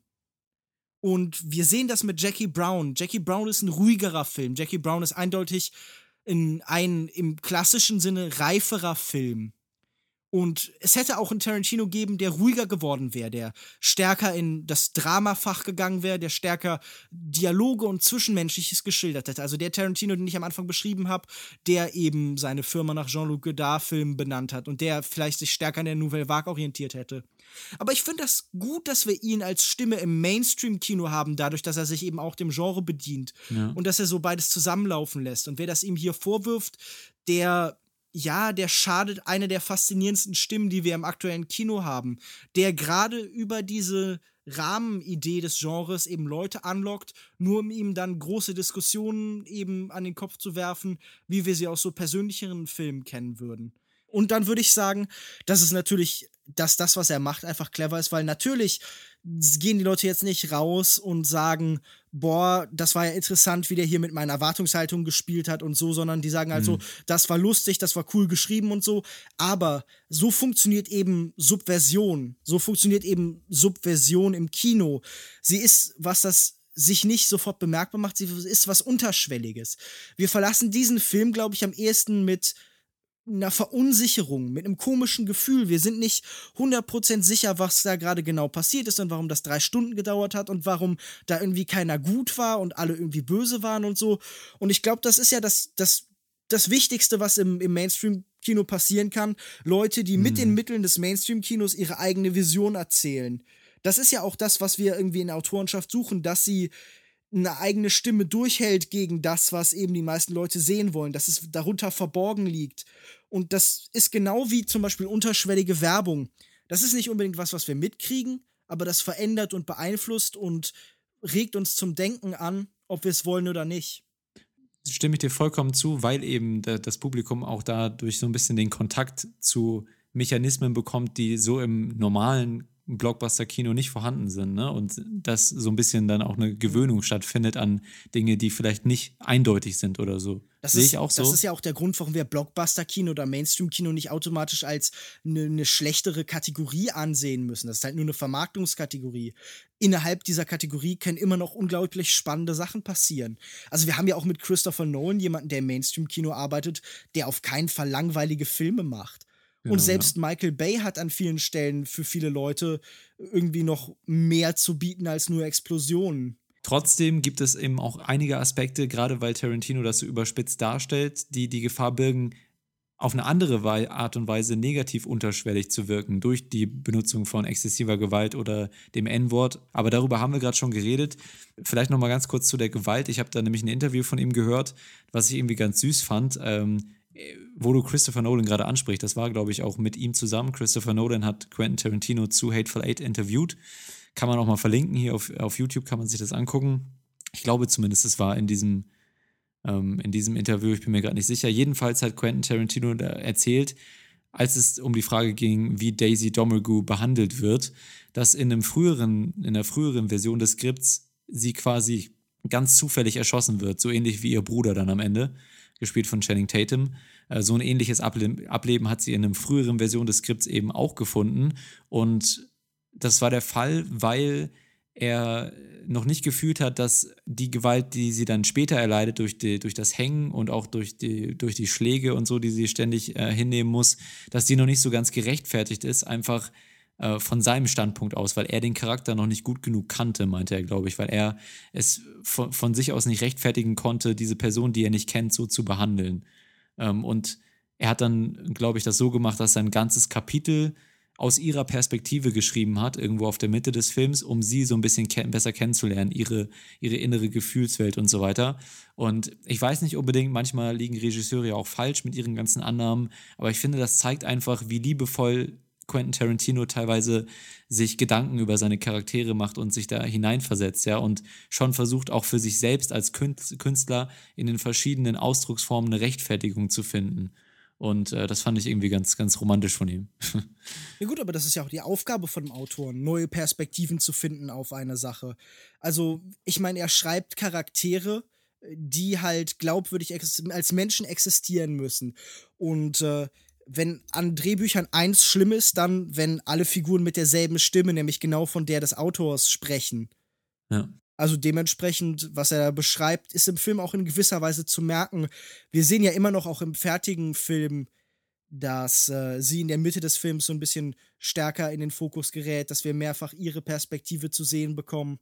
Mhm. Allgemein finde ich, merkt man diesem Film sehr stark an, dass er die Ergebnis, das Ergebnis von einem langfristigen Schreibprozess ist. Dieses Drehbuch gefällt mir wirklich sehr, sehr gut. Tarantino hat selber von sich gesagt, das ist das Beste, was er bis jetzt geschrieben hat und ich würde ihm da in gewisser Weise zustimmen.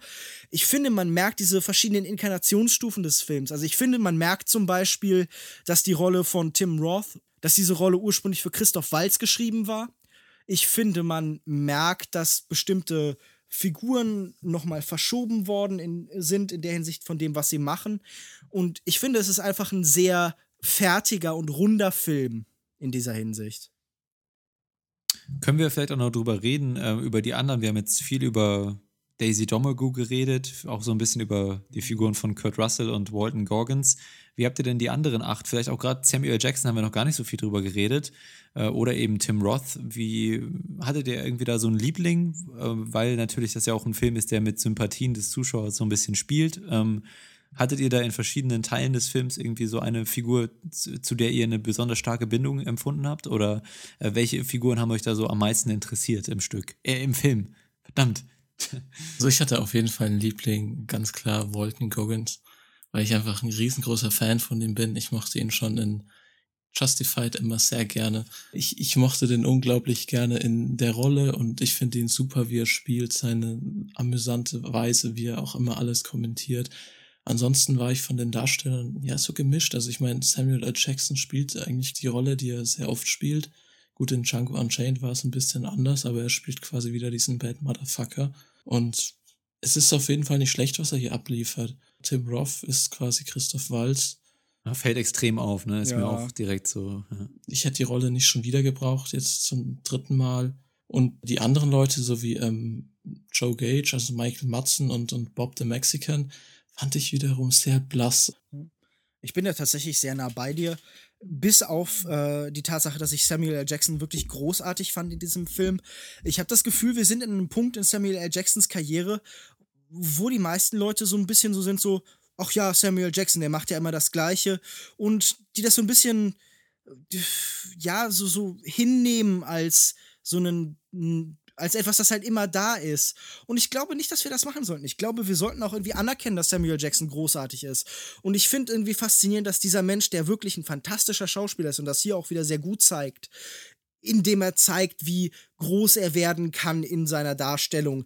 Ich möchte diesen, diesen Begriff Overacting so weit von uns wegschieben, wie nur möglich. Ich mag das, wenn Leute im Schauspiel was Interessantes bieten und nicht in so, äh, so langweiligen Naturalismus so verharren. Ich mag, wie groß Besonders er wird. in einem Tarantino-Film, ne? Ja, eben. Also ich meine, wir, wir suchen doch in Tarantino-Filmen die Überspitzung. Also ich fand Samuel Jackson hier wirklich gut. Ich finde Jennifer Jason Lee auch fantastisch, zu Recht für einen Oscar nominiert, weil sie so gut diese Wechsel spielt zwischen äh, jemandem, der gerade Gewalt erleidet, der dieser Gewalt trotzen möchte und der hin und her gerissen ist zwischen das Schicksal akzeptieren und das Ganze über sich ergehen lassen und diese Gewalt irgendwie gegen die Leute umkehren, die hin und her steht zwischen der Sanftmütigkeit und so einer Zurückhaltung und sowas ganz Derbem und wie schon von Lukas beschrieben, das absolute Highlight für mich war wirklich Walton Goggins, der so unfassbar sympathisch ist in diesem Film, als der widerwärtigste Rassist, den man seit langem gesehen hat. Und vor allem ist es auch eine interessante Figur, jemand, der für mich spürbar auch das Opfer von Indoktrinierung ist und der in diesem Film mhm. so ein mhm. bisschen eine Entwicklung durchgeht, nämlich dass er auch merkt, dass es immer ein schlimmeres Übel geben kann als zum Beispiel Schwarze also er war, wird uns ja vorgestellt als der krasse Rassist und nach und nach entwickelt er sich zu jemandem, der wir wissen, er kommt aus irgendwie so einem Clan von Verbrechern. Er ist aufgewachsen eben in den Südstaaten. Er hat da gelebt und dann kam der Krieg, während er noch wahrscheinlich schon relativ jung war, tatsächlich in gewisser Weise. Und wir sehen hier auf so einer ganz kleinen Ebene tatsächlich so ein so ein Durchbruch, so eine Erkenntnis.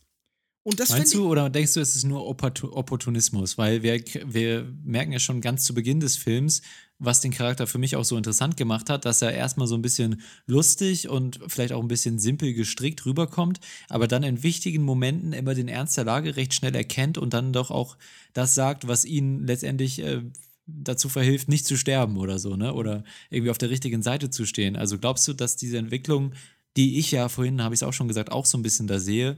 Glaubst du, dass hier wirklich stattgefunden hat oder war das reiner Opportunismus in der Figur? Ich glaube, es ist wie vieles in diesem Film halt eine Mischung und die Trennlinie da ist sehr unscharf. Ich glaube, dass auf jeden Fall ein Teil von ihm auch ist, zu erkennen, dass nicht alles, was er eben in seinem Leben gelernt hat, richtig ist. Die Sympathie für ihn entspringt natürlich vor allem der Tatsache, dass er irgendwie lustig ist und dass er ähm, ja einfach auch sowas unbeholfen naives und kindliches fast hat, auch wenn irgendwie Walton Goggins jetzt schon über 40 Jahre alt ist. Aber ich, ich mochte diese Mischung aus Unbedarftheit und, und äh, kalkulierter Kälte. Hm. Die meisten anderen Rollen fand ich uninteressant. Ich fand Michael Madsen blass. Ich fand ja. äh, Bruce Dern, Bruce fand Dern der Rolle entsprechend blass. Ich mochte ja. die Idee, dass Zoe Bell jetzt von der Stuntfahrerin, von der Stuntfrau zur Stuntkutscherin geworden ist. Ich fand Channing Tatum hat erstaunlich gut in diesen Film gepasst. Ich glaube allgemein Channing Tatum ist ein guter Darsteller und wird uns in Zukunft immer stärker auch in dramatischen Rollen äh, sicher Faszinierendes leisten. Ich sehe da noch eine große Karriere.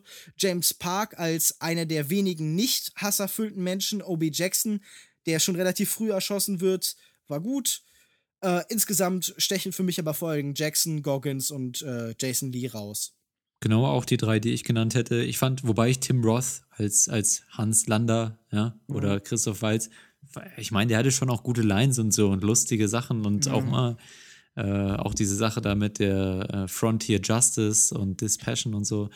Das sind auch so ein bisschen die Zeilen, die dann auch hängen bleiben im Nachhinein. Habe auch übrigens gesehen, ist auch äh, eine der der Lines, die auf dem Soundtrack gelandet sind, oder der Dialogzeilen, die auf mhm. dem Soundtrack auch vorhanden sind.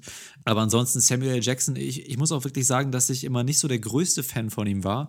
Aber also ich erkenne ihn schon als großartigen Schauspieler an, aber so mich persönlich hat er immer so ein bisschen an mir vorbeigespielt, so. Aber jetzt gerade in der Rolle hat er mir gezeigt, wie unfassbar ähm, subtil er in manchen Situationen sein kann und wie facettenreich er auch doch noch auch in einem Tarantino-Film sein kann, wo er eben auch wirklich dieses ganz nach oben gehen kann und dann auch wieder ganz in die andere Richtung gehen kann und auch diese, diese Mittelstufen immer richtig gut trifft mit der Mimik, hat mich richtig, richtig überzeugt, Samuel Jackson in dem Film und ähm, äh, fand ich einfach mal war angenehm zu sehen, ihn wieder in so einer richtigen, naja gut, ist ein Ensemblestück, aber schon so gewisserweise in der Hauptrolle zu sehen und nicht irgendwie nur als, als Nebenfigur, als den Bösewicht oder so in irgendeinem Blockbuster oder irgendwie bei Marvel im Universum. Ja, also so häufig sieht man ja ihn nicht in Dramen oder so. Ja. Deswegen fand ich schön, dass man hier wieder so eine facettenreiche Performance von ihm gesehen hat. Und Jennifer Jason Lee fand ich auch klasse, wie wenig sie hier, äh, wie viel sie hier mit wenig Mimik äh, äh, zu schaffen vermag. Fand ich auch toll. Und Bob fand ich auch lustig, den Mexican. Hatte nicht viel äh, mit dem ganzen Film am Hut, aber äh, trotzdem ganz lustig und hat schön Klavier gespielt und einen Huhn gerupft. Hey, ich meine, das sind doch zwei tolle Aktivitäten. Ja. Aber das Huhn wurde, wie schon gesagt, nur in der Special Roadshow-Version gerupft. Na gut, aber wir haben es gesehen. Yes. Haben wir noch andere Hühnchen mit dem Film zu rupfen? Hm. Das ist eine gute Überleitung, aber ich weiß es gar nicht. Hast du denn noch irgendein Thema, was du ansprechen wollen würdest? Eigentlich nicht wirklich. Ich hätte vielleicht noch so eine kleine Sache und zwar ähm, haben wir jetzt häufiger gesagt, dass es ja in der Hütte stattfindet, in Minnie's Haberdashery. Und ich fand diese Location auch super. Also natürlich nicht nur, wie sie eingefangen wurde durch die Kamera, sondern wie sie eben auch benutzt wurde. Wir haben jetzt über den Inhalt des Films ja schon geredet und es ist, wird ja auch, glaube ich, im Film gesagt, dass es dann diese Hütte eine kleine Variante der USA ist. Ja, die Hütte wird auch teilweise mal geteilt und mit Grenzen durchzogen, die lustigerweise im restlichen Film überhaupt keine Rolle mehr spielen. ähm, was ich auch Wie so viele Sachen, die der Film aufbaut. Oder auch die Tür, ne, die immer wieder zugenagelt wird und äh, durch die, der, die und dann immer wieder aufgebrochen wird, die aber halt eben die Zivilisation, du hast es, glaube ich, auch in deiner, in deiner Filmkritik angesprochen, ne?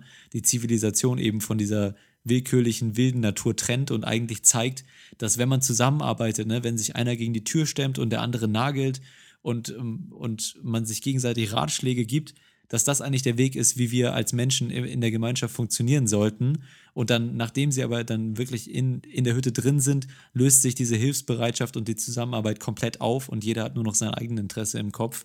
Und diese Tür funktioniert einfach unfassbar gut, auch als komödiantische Metapher irgendwie dafür. Ne? Andere Kleinigkeiten, die euch vielleicht noch so einfallen. Es gab ja, äh, wir haben über den Brief schon geredet, andere Sachen, die euch vielleicht noch in den Kopf kommen. Also keine Kleinigkeit, aber wir haben vorhin schon mal kurz drüber geredet, aber den Score von Morricone fand ich wirklich großartig. Also auch wie abwechslungsreich er ist am Anfang, wo sie dann draußen in der Kutsche sind, ist es ja noch mehr so ein typischer Western-Score. Wenn sie dann in der Hütte sind, wird der so richtig suspenseartig, ähnelt fast schon so einem Hitchcock-Score. Und ich habe mir auch äh, den Soundtrack gekauft und alle Tracks durchgehört. Es gibt fast keinen, der da mir nicht gefällt. Äh, Gerade diese eine, dieses Main-Theme, was während der Ouvertüre gespielt wird, hat es mir total angetan. Und auch einer der Punkte, die mich äh, an dem Film so begeistert haben. Und obwohl hier ja Tracks, glaube ich, von The Thing oder so noch recycelt wurden. Oder irgendwas gab es da. Ja, genau, unbenutzte Sachen, die Morricone für The Thing schon mal komponiert hatte, aber die dann letztendlich nicht benutzt wurden. Ja, fällt im Endeffekt kaum auf, weil es alles ja. super zum Film passt. Es gibt, glaube ich, noch irgendwie was aus äh, Last House on the Left von Wes Craven an einer Stelle. Es wird ein Song von den, äh, den White Stripes benutzt und am Ende so eine Interpretation von so einem Klassiker. Dieser Soundtrack ist wie immer toll. Diese kleinen Momente, in denen der DJ spielt, sind diesmal relativ zurückhaltend.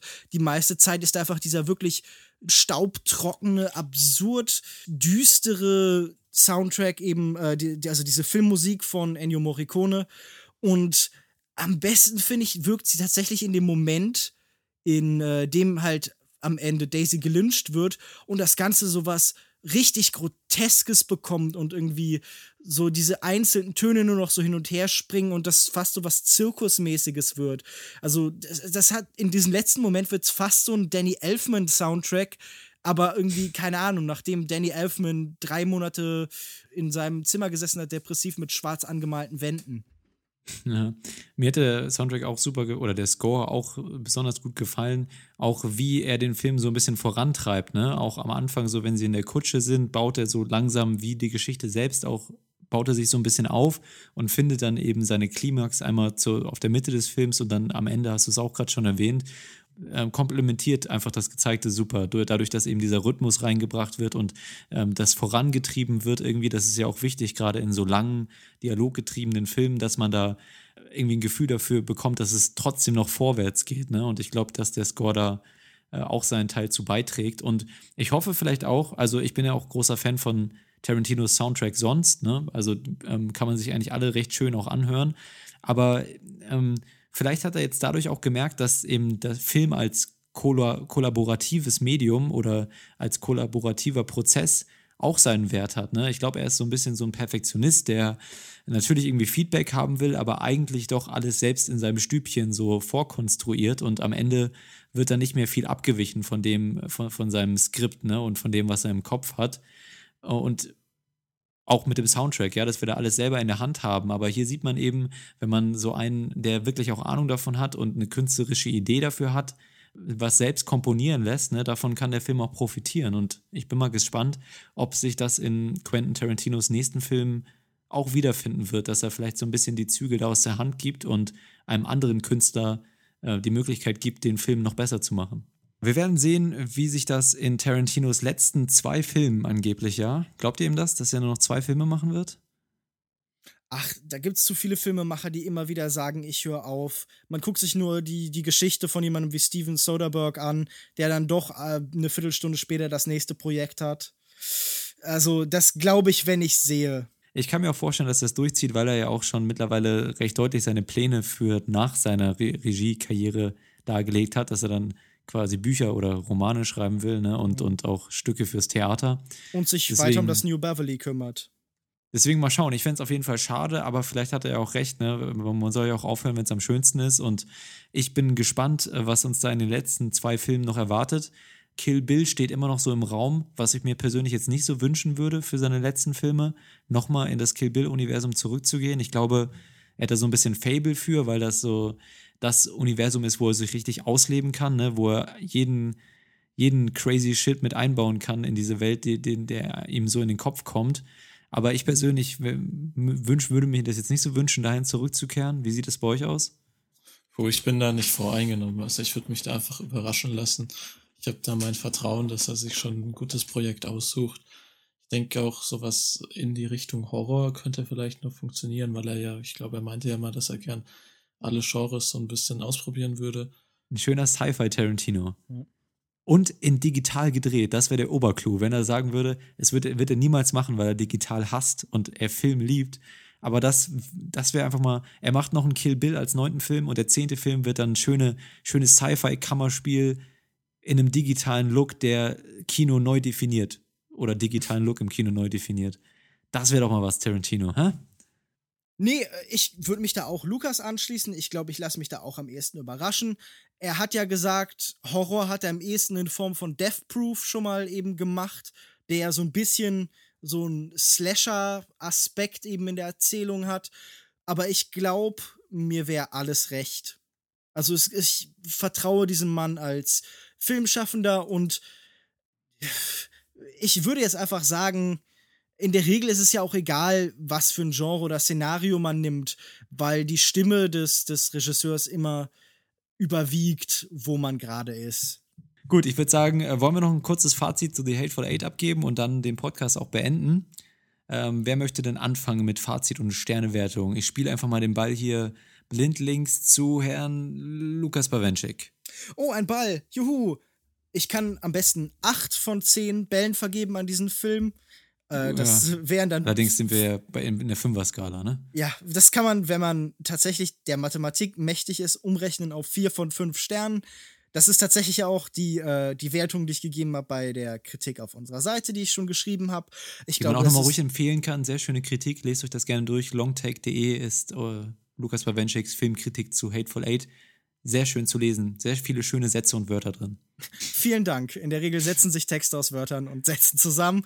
Ähm, Korrekt wie gesagt, ich glaube, es ist ein sehr cleverer Film. Ich glaube, Quentin Tarantino ist faszinierend in der Hinsicht, dass er gleichzeitig über- und unterschätzt wird. Er wird überschätzt als Regisseur der Coolness und als, als Regisseur der reinen Unterhaltung und unterschätzt als Regisseur, der eben intellektuelle Prozesse anbietet und tatsächlich Diskurskino macht.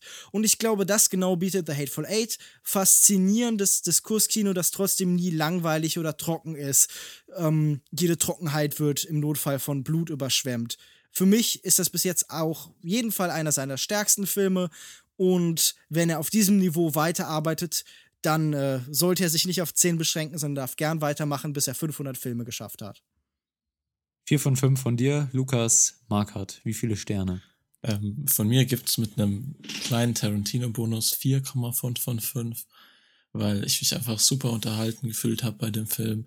Der hat tolle Dialoge, auch wenn ich so ein bisschen die Zweideutigkeit und den Wortwitz ab und zu vermisst habe. Aber auch ansonsten klasse, die Darsteller sind klasse. Trotz der Laufzeit von drei Stunden, ich fand, er hat keine einzige Länge eigentlich. Die Handlung vielleicht im Rückblick ein bisschen zu simpel, aber sonst habe ich nichts zu bemängeln. Es ist wirklich ein toller Film und er reiht sich ziemlich weit oben in seiner Filmografie von Tarantino ein. Ja, ich schließe mich an. Ich gebe auch 4,5 von 5 möglichen Sternen und muss sagen, dass es für mich wirklich äh, die logische Entwicklung von Tarantino und seinem Gesamtwerk ist, weil hier die charakterliche Ambivalenz der früheren Filme und die thematische Dichte und inhaltliche Dichte der Filme, die er zuletzt gemacht hat, zusammenkommen und sich zu einem sehr, sehr schönen, ambivalenten und aussagekräftigen Werk und trotzdem noch unterhaltsamen Film vereinen. Äh, deswegen für mich die logische Entwicklung, äh, der eine halbe Stern Abzug, weil ich mich doch nach der Hälfte, obwohl ich mich nach der Pause äh, diese, diese Flashbacks und die Erzählform, die er da wählt, die hat mich unterhalten, aber ich habe mich doch so ein bisschen betrogen gefühlt. Aber wir haben das ja auch schon während des Podcasts hier so ein bisschen widerlegt und, und dem Ganzen eine inhaltliche Bedeutung gegeben. Deswegen kann ich ihm auch gar nicht so richtig böse sein. Ich sage nur am Ende, auch vielleicht mit der Erwartung, mit der ich mittlerweile an Tarantino-Filme rangehe, ist nicht mehr diese Unberechenbarkeit da, die er vielleicht so intendiert als Filmemacher. Aber ansonsten super Film, sollte man sich auf jeden Fall ansehen. Habt ihr wahrscheinlich auch alle schon, wenn ihr euch das hier anhört. Und äh, für mich auf jeden Fall jetzt schon einer der Filme des Jahres und vor allen Dingen auch eine Filmerfahrung eine der besten Filmerfahrungen wahrscheinlich des Jahres durch eben die Roadshow Experience. Ja, Tarantino, The Hateful Eight. Unsere Diskussion dazu, das war's. Ich hoffe, ihr habt einiges mitnehmen können. Wenn ihr andere Meinungen zu dem Film habt und uns vielleicht in der einen oder anderen Sache widersprechen oder zustimmen möchtet, dann könnt ihr das tun auf unserer Webseite longtake.de in den Kommentaren zu dieser Podcast-Folge oder auf Twitter at longtake.de, facebook.com slash longtakepodcast oder ganz normal per Mail feedback at longtake.de haben wir jetzt gerade letztens eine, eine Mail bekommen und wir freuen uns da immer drüber sehr, wenn äh, unsere Zuhörer den Austausch mit uns suchen. Deswegen traut euch gerne oder, oder macht euch gerne die Mühe. Wir antworten auch auf jeden Fall und ähm, freuen uns sehr, wenn wir uns noch im Nachhinein auch äh, weiter mit euch zusammen mit dem Film auseinandersetzen können. Ja, das, äh, was gibt's noch zu sagen? Wo findet man euch im Internet, Lukas Markert? Auf Twitter unter @cinedrifter und auf äh, Letterboxd unter Megaman156 oder einfach auf Twitter schauen. Man findet mich auf Twitter unter @kinomensch, auf kinomensch.wordpress.com ist mein persönlicher Blog zu finden. Man findet mich äh, bei Letterboxd unter Kinomensch und regelmäßig bei kino-zeit.de. Was Joko noch nicht erwähnt hat, wenn ihr möchtet, dürft ihr uns auch gerne eine 5-Sterne-Bewertung hinterlassen bei iTunes. Wir freuen uns da über jede neue und wie schon äh, angekündigt, lesen wir auch gern Kritiken, die man uns schreibt, vor. Wir möchten ja auch wissen, was ihr von uns haltet. Mich findet ihr im Internet at jokoda, J-O-U-K-O-D-A, auf Twitter oder über unseren offiziellen Twitter-Account, den ich eben schon genannt habe. Und das beendet den heutigen Podcast, unsere Spoiler-Diskussion zu Quentin Tarantinos The Hateful Eight. Was besprechen wir denn nächste Woche, liebe Herrschaften?